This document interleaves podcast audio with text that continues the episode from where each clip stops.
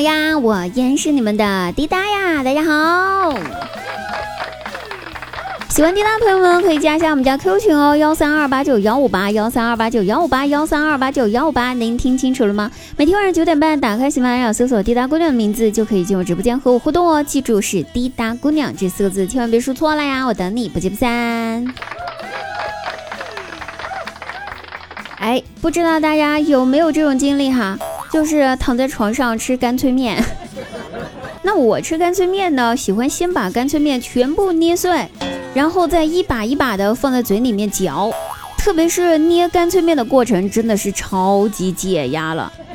但是这不是重点啊，重点是我头天晚上吃完了干脆面之后就睡了，第二天醒来猛然摸到床上有掉的干脆面渣，然后本着浪费粮食可耻的这种心态哈，所以我毫不犹豫的就捡起了那个干脆面渣，放到了嘴巴里面吃。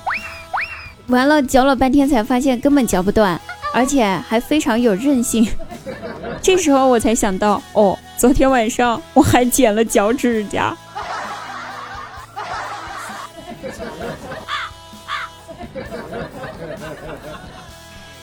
看到网上呢，有人通过把吃完的鸡骨头，然后拼凑起来，就可以看出老板有没有给你完整的鸡，有没有偷工减料哈。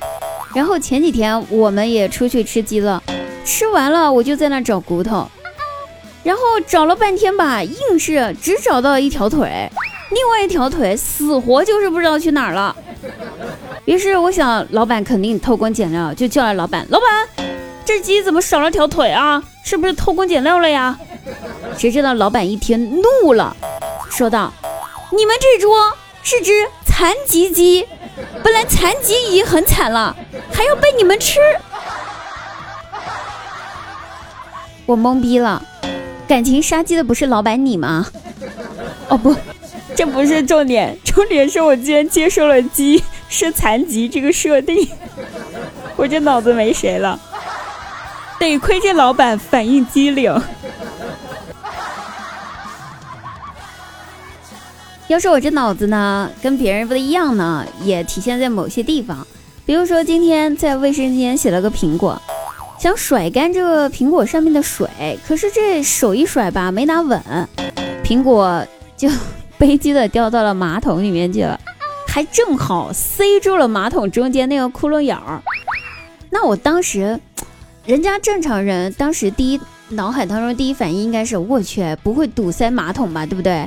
或者说是这要怎么掏出来才行呢？但是我当时在我的脑海当中第一时间浮现的想法是：我去，完了，这苹果洗洗还能吃吗？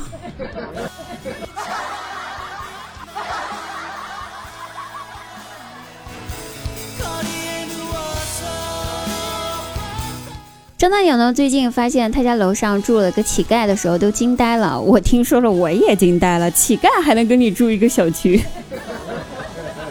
但是吧，听他说哈，之前呢一直有人传传他们家楼上呢是一个拥有三套房子、名下两台车、资产快要过千万的有钱人，谁知道居然是个乞丐，可见这个职业。于是张大勇呢赶紧跑到楼上去问问大哥：“您都这么有钱了，为什么还干这一行啊？”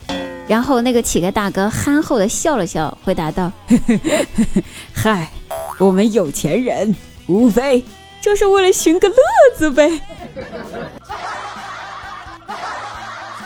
终于找到我们为什么成不了有钱人的原因了，咱们不会寻乐子呀，朋友们。好了，各位朋友，本期节目呢就到此结束了，记得晚上九点半直播间不见不散，拜拜。